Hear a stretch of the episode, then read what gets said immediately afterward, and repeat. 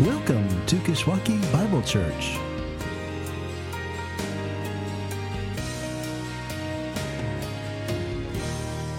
As we've walked on Sundays through the book of Jonah, I didn't want to try to jump into the flow of what Jesse was doing. We didn't have time to really collaborate about that. So uh, I, I, chose instead to do a little bit of a detour, not a huge detour, um, a little bit, just sort of a side trip. As you heard the passage read uh, earlier, you know that this passage includes a reference to Jonah. So I thought, okay, well, that's a fair sort of little off ramp uh, to, to take. And I don't know. Um, I don't know if your family is like mine, if you can relate to this. In, when we do road trips, um, there are those of us that are in the, the, the van or the car that um, treat a road trip more of a road race. The goal is to get from point A to point B with no letters in between, right? As fast as possible.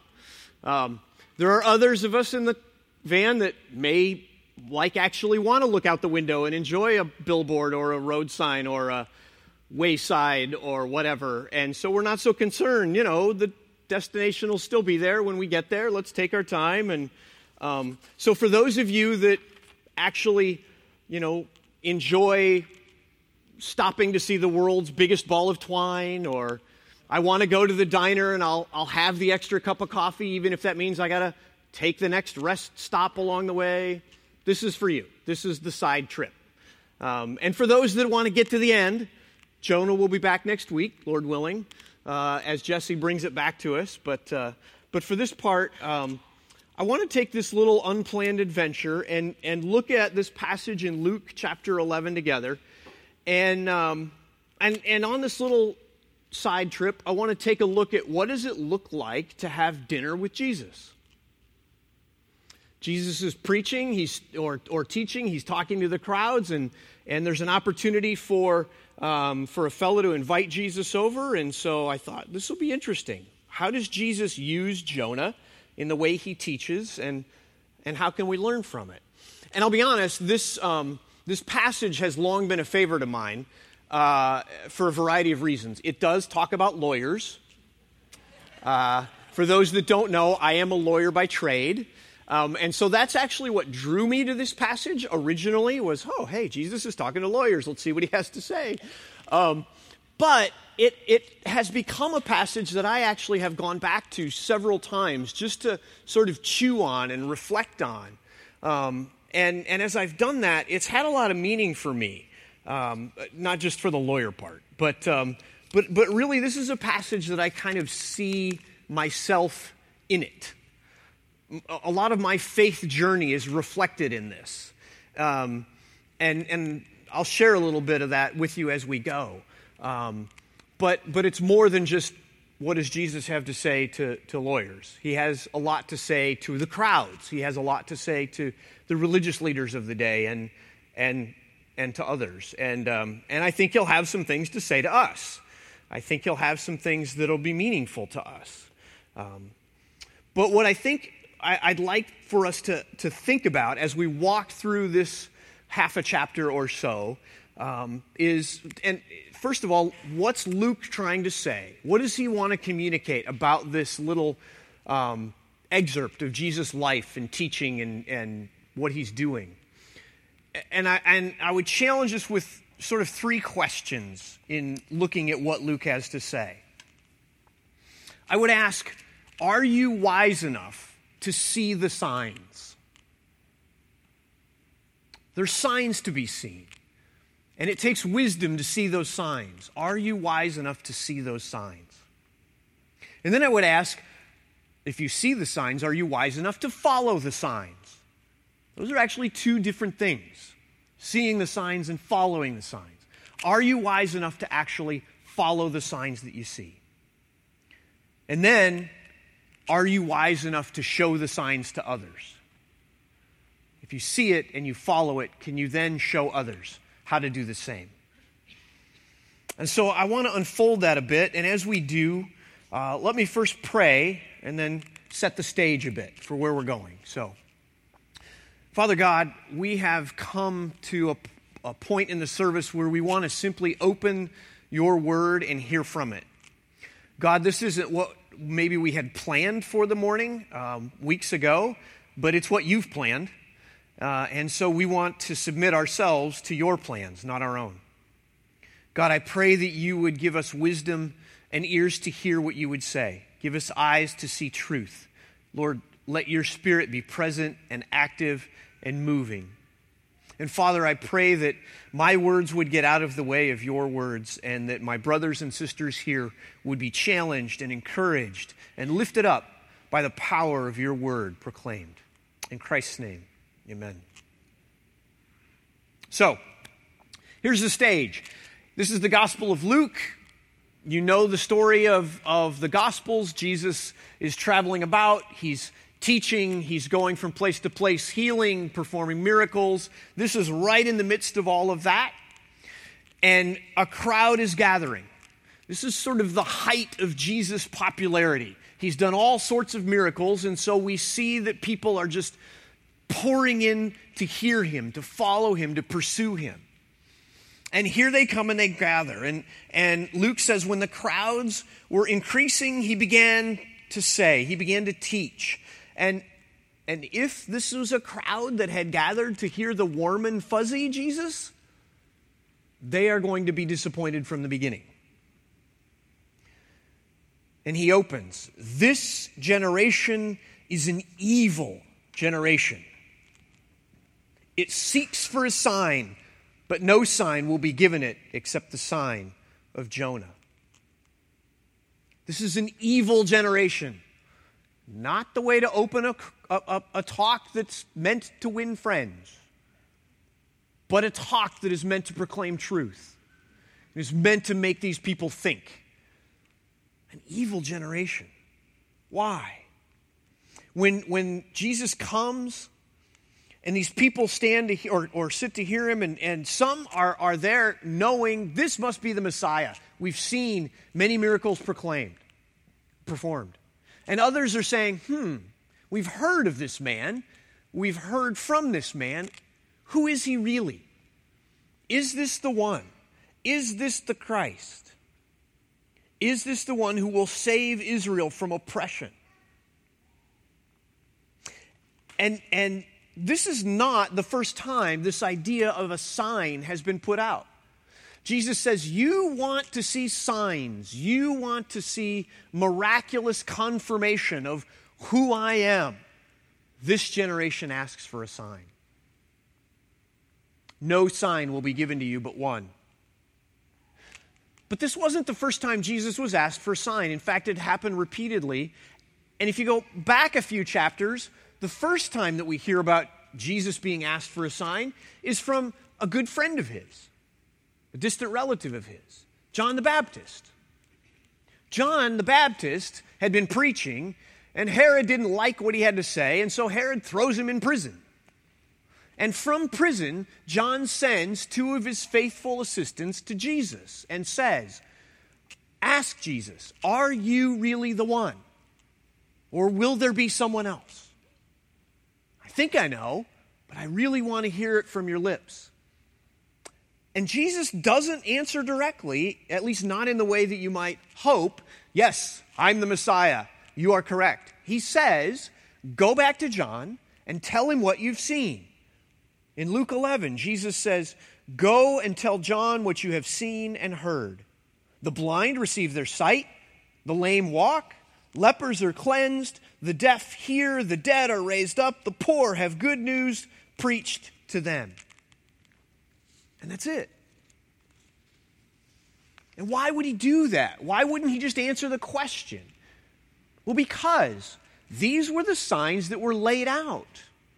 The Jews knew there would be signs to proclaim the coming of the Messiah.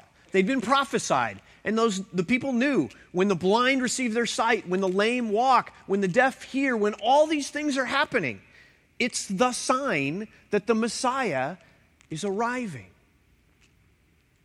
And so Jesus says to John's disciples, Go back. Tell him what you've seen, tell him what you've heard. That will be confirmation enough.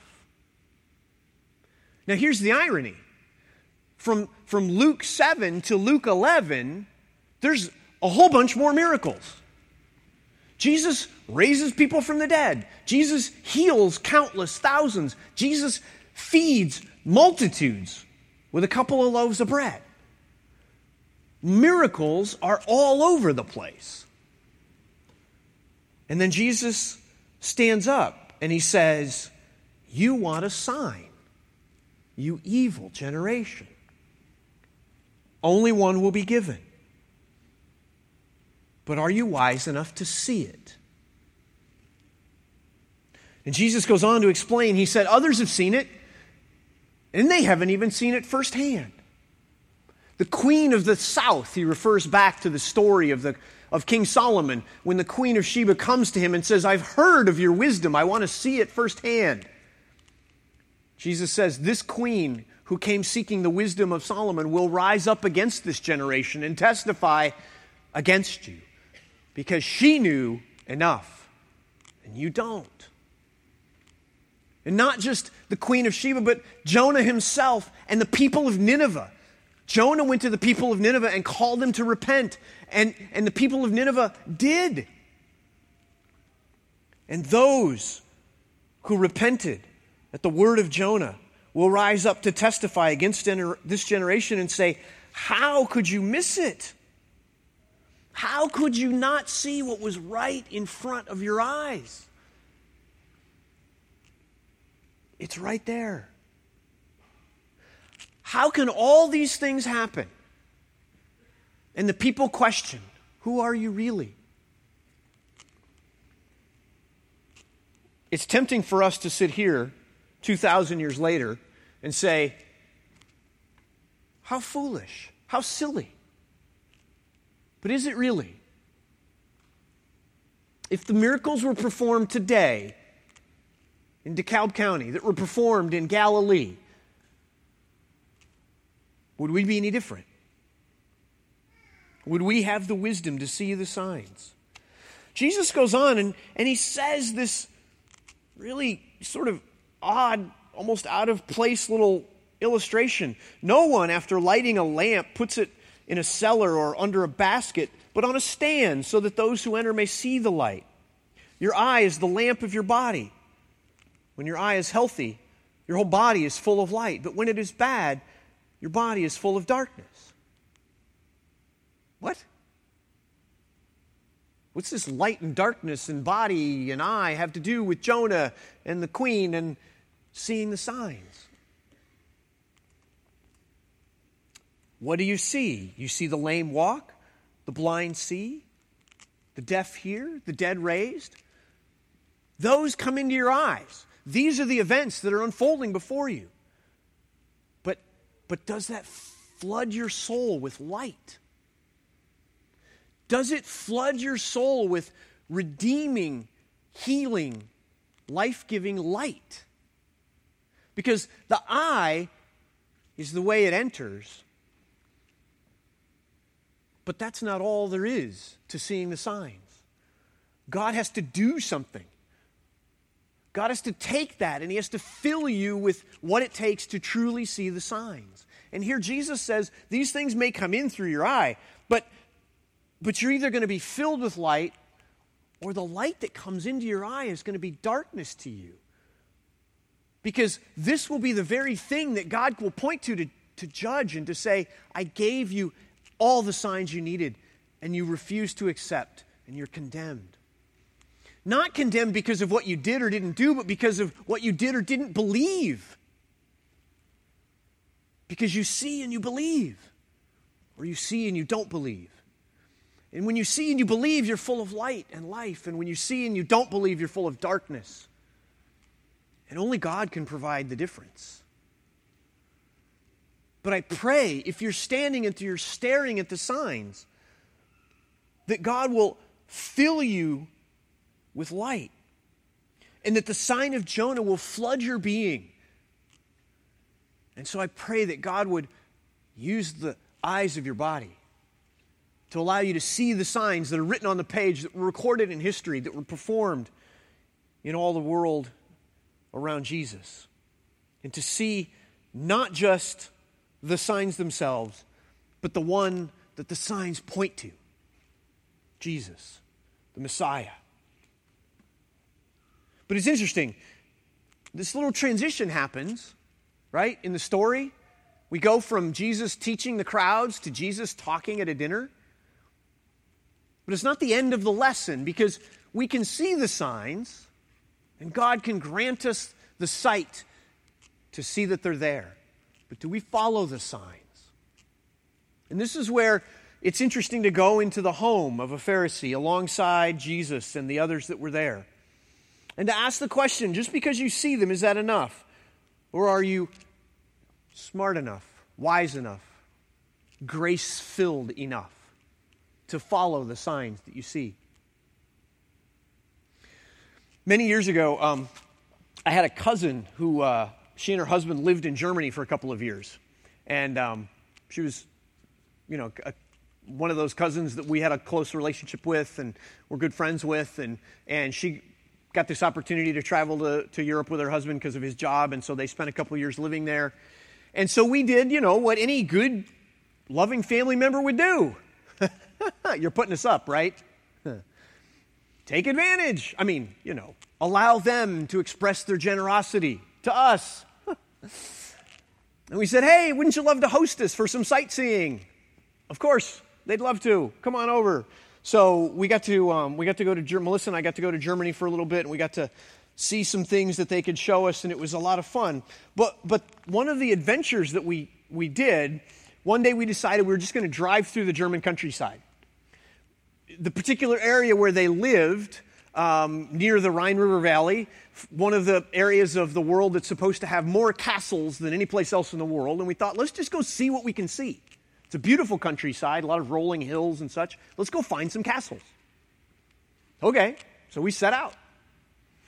And as we were going, you know, you could see things off in the distance, and we had a little guidebook, but we're like, all right, how do we get from here to there?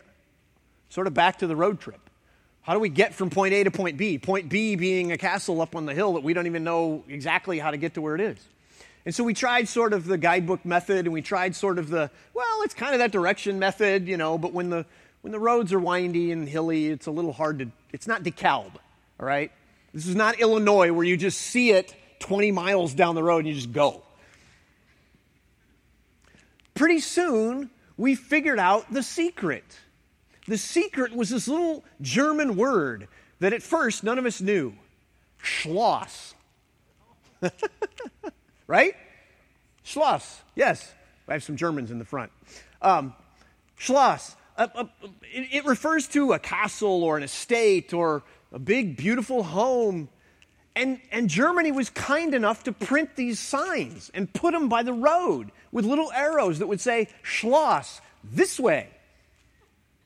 Well, for a couple hours, we're driving around seeing these signs, and, and they meant nothing to us. And then as we kind of put two and two together, we're like, wait, if we follow this one, we end up at this really cool castle. Let's follow another one. What do you know? You follow the sign that says castle this way, you end up at a castle. But we didn't know until we realized what does Schloss mean? It means go to the castle. So look at Luke. What are the signs? And do you follow them? This, this Pharisee makes an invitation to Jesus come to my home for dinner. Now, right away, you, you, ought to get a clue, right? If Jesus stands up to the crowd and shouts out, You're an evil generation, if the Pharisee's thinking it's going to be nicer and friendlier at dinner, hmm, yeah, maybe not. Actually, as I've read and reread this passage over the years, I've often wondered did he ever get dinner? because he starts the conversation before the appetizers even get to the table. And the conversation isn't the friendly dinner conversation that you and I would normally start. Because the Pharisee says, Whoa, whoa, whoa, whoa, whoa. And now, we don't know, did he call Jesus out or was he just murmuring to his Pharisee friends? But it's really clear that, that the Pharisee is uncomfortable because Jesus doesn't wash. It says the Pharisee was astonished to see that Jesus did not first wash before dinner. The Jews had a lot of rituals that they performed, and there were reasons for the rituals, but one of the rituals was before you touch food, you wash your hands. And this was before the days of antibacterial soap. Um, and it was meant to be more, not, not so much a get the bacteria off your hands, as it was meant to be a sign of we are about to eat food that is clean. What is clean is going to go into our bodies. Let's cleanse ourselves as we touch this so that we don't, quote unquote, infect the cleanliness of what's going to go into our bodies. And Jesus doesn't wash, and his host is appalled. And Jesus, you know, in his friendly, loving way, not really, says, You fool. You Pharisaical fool, you are full of greed, wickedness. And no amount of cup washing is ever going to fix that. Interesting way to start a dinner conversation. It's not enough for Jesus to say, who cares about your cup washing? He has to push and poke a little further. He says, Not only do you have these rituals of cup washings, but you tithe mint and rue and every herb, and you neglect justice and the love of God. You see, another part of the Jewish rituals, and a big part of their lifestyle, involved sacrifices and offerings of different kinds. Every time you turned around, there was another reason to give an offering of some kind or a sacrifice of some kind. And so the Pharisees had gotten it down to such a science that they literally divided the herbs that they used for the seasoning in their food. They would take a little thing of, of, of, uh, of mint and they would break off a bit. there's a bit for God. That's the sacrifice. And here's a bit for me, and that'll go in the dinner tonight. Well, actually, it was more like here's a bit for God, and here's nine bits for me. But, but the ritual was I'm going to sacrifice because God calls me to give a tithe, a tenth, and so I'll take off a tenth of every herb and, and pass it off to God. And Jesus says, You tithe mint and every herb, but you neglect justice and you neglect the love of God. And he says, All of your cup washing and herb tithing and even your pew sitting in the synagogues, it's nothing more than outward show. The Pharisees loved to look religious. They wanted to appear righteous. They wanted to appear godly. But Jesus says, You've forgotten to show love and mercy and the justice of God. You see, it's not just about are you doing the right things on the outside, but it's about what's driving those things on the inside. Jesus says, those things that were given to you, those rituals, were for a purpose, not just to do them, but to point to something else. See, these were the signs. For thousands of years, God had been giving the Jews signs. From, from the very beginning, the covenant itself, the sign of circumcision itself, was a sign to point to something greater. It wasn't just for that thing, and the ritual of the washing wasn't just to say, I'm clean. It was to say, no, you're not clean. You need to be cleansed. But did they follow the signs? The Pharisees were very good at pointing people to the signs. Don't do this or do that. Don't do these things on the Sabbath.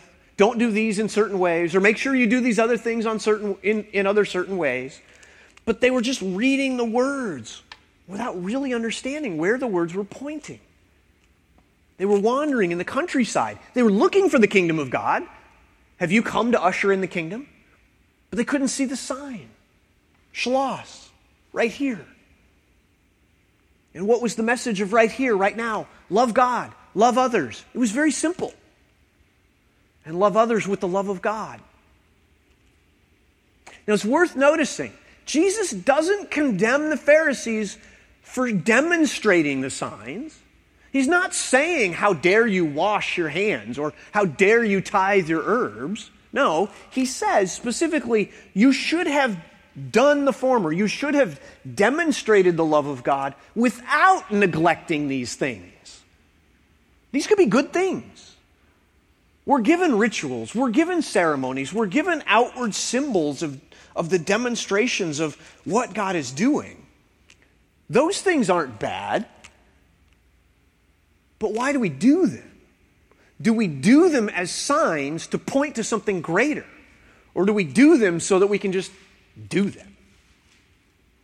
Because if, if that's all you're doing is just doing them, what's the point? Jesus says there isn't a point. In fact, the real point is to show you how wicked you really are. Because you do these things that demonstrate your need for a Savior, and yet here's your Savior, and you won't accept it. You won't follow the signs that point to Him. So don't set the outward signs aside as if they have no meaning. But take the signs for what they are the signs of who we are, what we need. Follow the signs where they lead to understand this is the way to the kingdom of God. You want to find the heavenly castle? Jesus is the sign. Jesus is the one to whom all signs point. Don't just see the signs, follow the signs. Follow them to Jesus. This is where you need to be. Are you wise enough to e- even see the signs? Pray that God opens your eyes to see them. Are you wise enough to follow the signs? Because every single one of them is pointing to the Messiah, Jesus. And then come the lawyers. and then come the lawyers. If we're wise enough to see and we're wise enough to follow, are we wise enough to teach? Are we wise enough to show others? Because really that's what the lawyers were supposed to be all about was showing others the way. It's a good story. We get to see the lawyer start dinner by putting his foot in his mouth. A rough way to get started. Now, I will say I'm impressed. He gets himself invited to dinner. Among modern lawyers, you typically think of the judges that get themselves invited to the free dinners. But, you know, times change. Um, and I say that to the judges. That's not a side jab.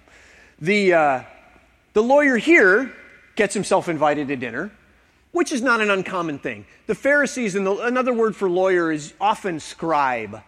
You see that frequently interchanged, lawyers and scribes. They're not, it's not always exactly the same thing, but that's close enough. The lawyers were the experts in the law. They studied the Jewish law to every fine detail. And so, Jesus uses some strong words to speak strong things to the Pharisees. Woe to you, for you don't follow the signs. And the lawyer can't help himself, and he says, Whoa, wait a minute. One of the lawyers, it says in verse 45, answered Jesus, Teacher, in saying these things, you insult us also. Jesus says, hmm, This is my version. Oh, I've hurt your feelings, have I? You, you think I was a bit harsh with him. You think perhaps I was being a bit harsh with you. No, actually, I meant to be a lot harsher with you. That's my translation, not Luke's. In, in the, in the first few verses in, in 40 and, and 41 and following, Jesus speaks to the Pharisees, and the Pharisee gets slammed, so to speak, for being a hypocrite, for looking all good and clean on the outside, but having a heart that's far from God. The Pharisee has issues. But actually, the issues that Jesus points out are just really the Pharisees' issues. If you think about it, he points out you don't follow the signs. That's a, that's a bad thing. That's not good. I hate to say it this way, but at least it's contained to just the Pharisee being a problem. The lawyer, on the other hand, Jesus says, you don't just fail to follow the signs, you actually misdirect other people away from the signs. The problem isn't just you, although you're a problem. The problem is you're taking people with you in the wrong direction. The lawyer doesn't just get a tongue lashing for being far from God, he gets reprimanded for dragging others along. And so, if the Pharisee was failing to follow the signs, the lawyer is the one standing in front of the sign so you can't see it, pointing the opposite direction, saying, Yeah, the kingdom's over there. And if he'd step aside, the sign would say, No, the kingdom's over there.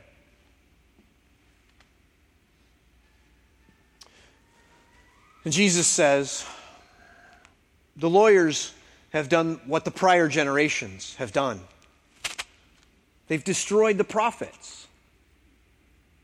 Now, if you think about who these people are, these lawyers, they're the experts in the law. They're the ones that many of them had their training as a scribe. And that's just what you think of scribe, write. So, so the way they would be trained is you would be given a book of scripture or a scroll, and you would copy it word for word, letter for letter, dot for dot. And there was a very specific process that you would go through to make sure that your copying was exactly dot for dot like the original. This was before the electronic age of duplicating information. And so a scribe would manually, by hand, write the letter. And in the process, they would memorize pages and pages and pages of scriptures.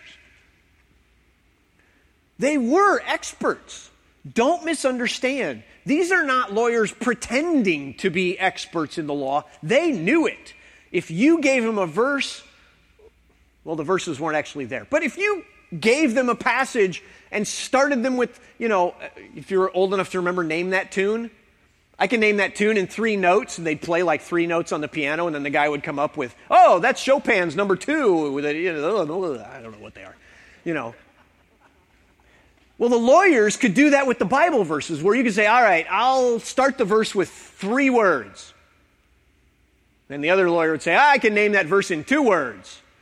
And so somebody would go, All right, the verse is in the, and he would go off, in the beginning, uh, whatever. I mean, they knew their scriptures.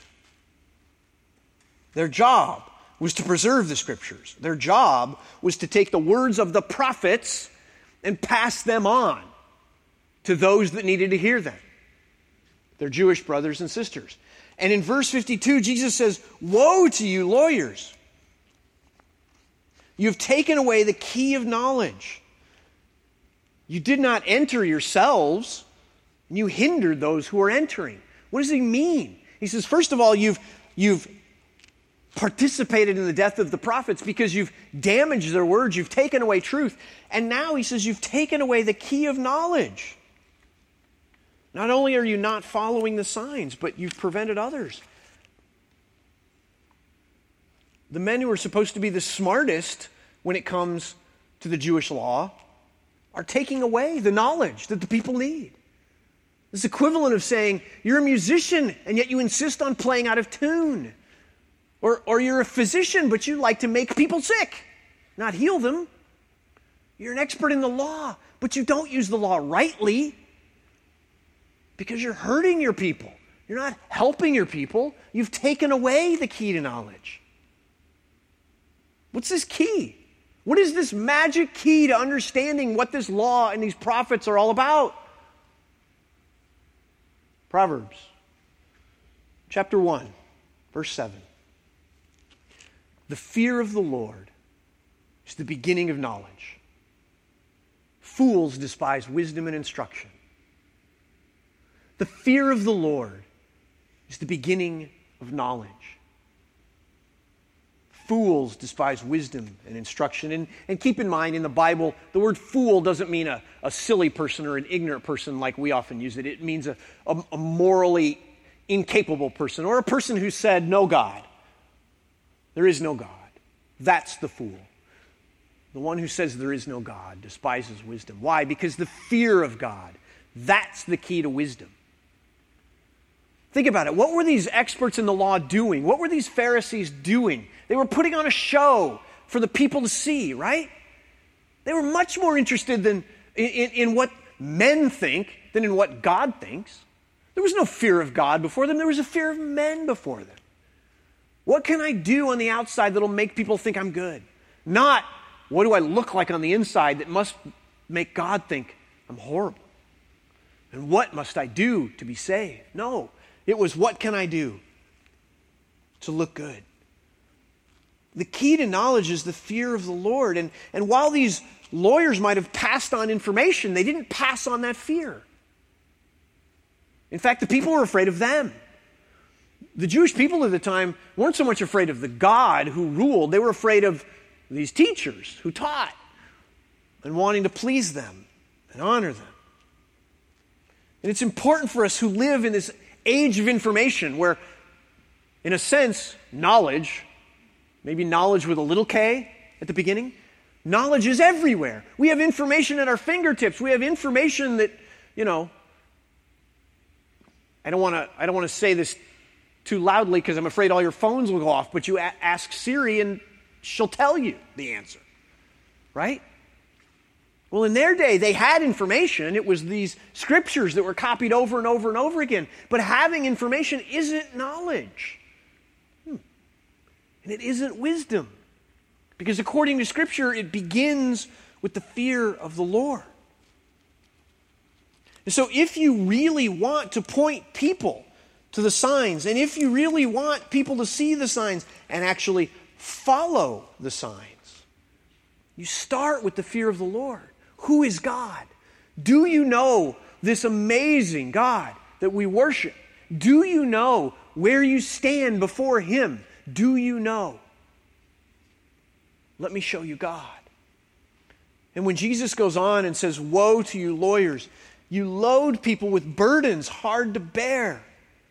You yourselves don't touch the burdens with one of your fingers. And this is where I feel the weight of these words. This woe to you, this alas, this deep, sorrowful cry.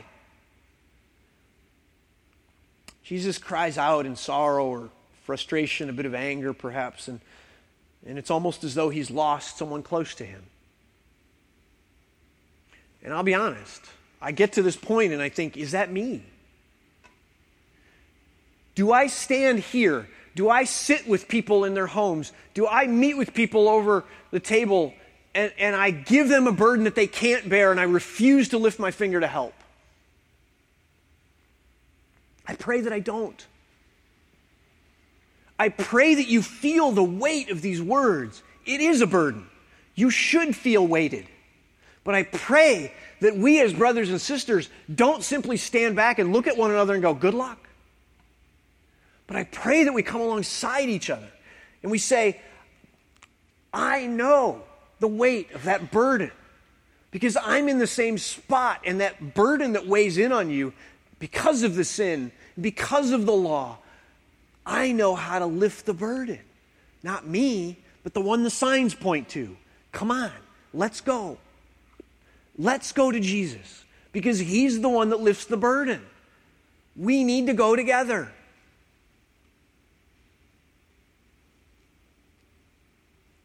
I'm grateful that I can see the signs.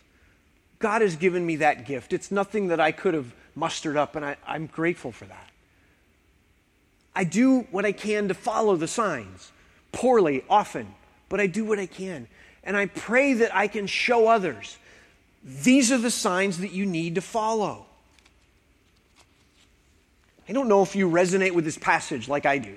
This is a passage that every time I read through it, it just it digs at me in good ways. But I would ask you the same questions. Do you see the signs? And in, in a room this size, there are those who don't. As much as we'd like to think that everybody who comes to worship with us on Sunday morning worships the same God, there is undoubtedly someone here who has not yet seen the signs that point to Jesus. I pray that you'll see them. And if not yet, that you'll ask, Help me to understand. Help me to see. And for those of us that see the signs, I pray that we follow them. I pray that we don't just cast them aside. The arrow points the kingdom this way, but it would be a lot more fun to take this big open path this direction. No. Do you struggle to follow the signs? Know who Jesus is. Run to him. the signs point to a very clear message Jesus came to rule, He came to reign, He came to save. Praise God. He came to redeem. But you don't get one without the other. You don't get salvation and redemption without rule and reign. And so follow the signs with me as best we can by God's grace. And then this question Are you wise enough to point the signs to other people? To not just run your own race and to walk your own way and do what God requires of you in your own little world, but are you wise enough to say, No, God has given me this gift to share? We can't teach as the lawyers taught, not in Jesus' day, saying, Do this or don't do that without telling people, why would we do that or not do the other? Not because of the things in themselves. We don't show up on Sunday morning and sing songs just so we can say we spent an hour singing songs. We show up on Sunday morning and sing songs because we want to worship the God that those songs point to. And if we don't understand that, then we, we express knowledge without the fear of the Lord. And without the fear of the Lord, that knowledge is useless. So, can you show that mercy, that fear, that love to someone this week? Is there a way that as you go about your day to day this week, you can take somebody by the hand and say, Look, I saw this sign, and I'm trying to follow it because I know where it will take me. And I know it will take me to Jesus and his kingdom. You want to go? It's going to be a really cool trip. It's going to be a really hilly road. It's going to be a lot of ups and a lot of downs. But when we get there, there's this really amazing castle. It's worth it. It's so worth it. Father, I pray that you would just stir up within us a passion to follow, to chase after Jesus. God, I pray that you would open the eyes of the blind to see the signs that point to him. I pray that you would, would well up in us a drive, a desire, an urge to follow wherever those signs lead, to chase Jesus as he leads us. And I pray, God, that you would not let us bottle that up, but that we would want to share it with others, that others would come into our midst to worship the God that we worship, to lift up the Savior that we lift up, to love with your love. God, may you be merciful to do your work in us and through us by Christ. Amen. The Apostle Paul, in his letter to the Corinthians, said, For Jews demand signs. Greeks, that's us, seek wisdom. But we preach Christ crucified, a stumbling block to Jews and folly to Gentiles. But to those who are called, both Jews and Greeks, Christ, the power of God, the wisdom of God. For the foolishness of God is wiser than men, and the weakness of God is stronger than men. Go this week in the weakness of men, the strength of God, who's Christ, our wisdom, our all in all. Amen. Thank you for joining us. For more information about our church, please visit our church's website at kishbible.org. That's K I S H Bible.org.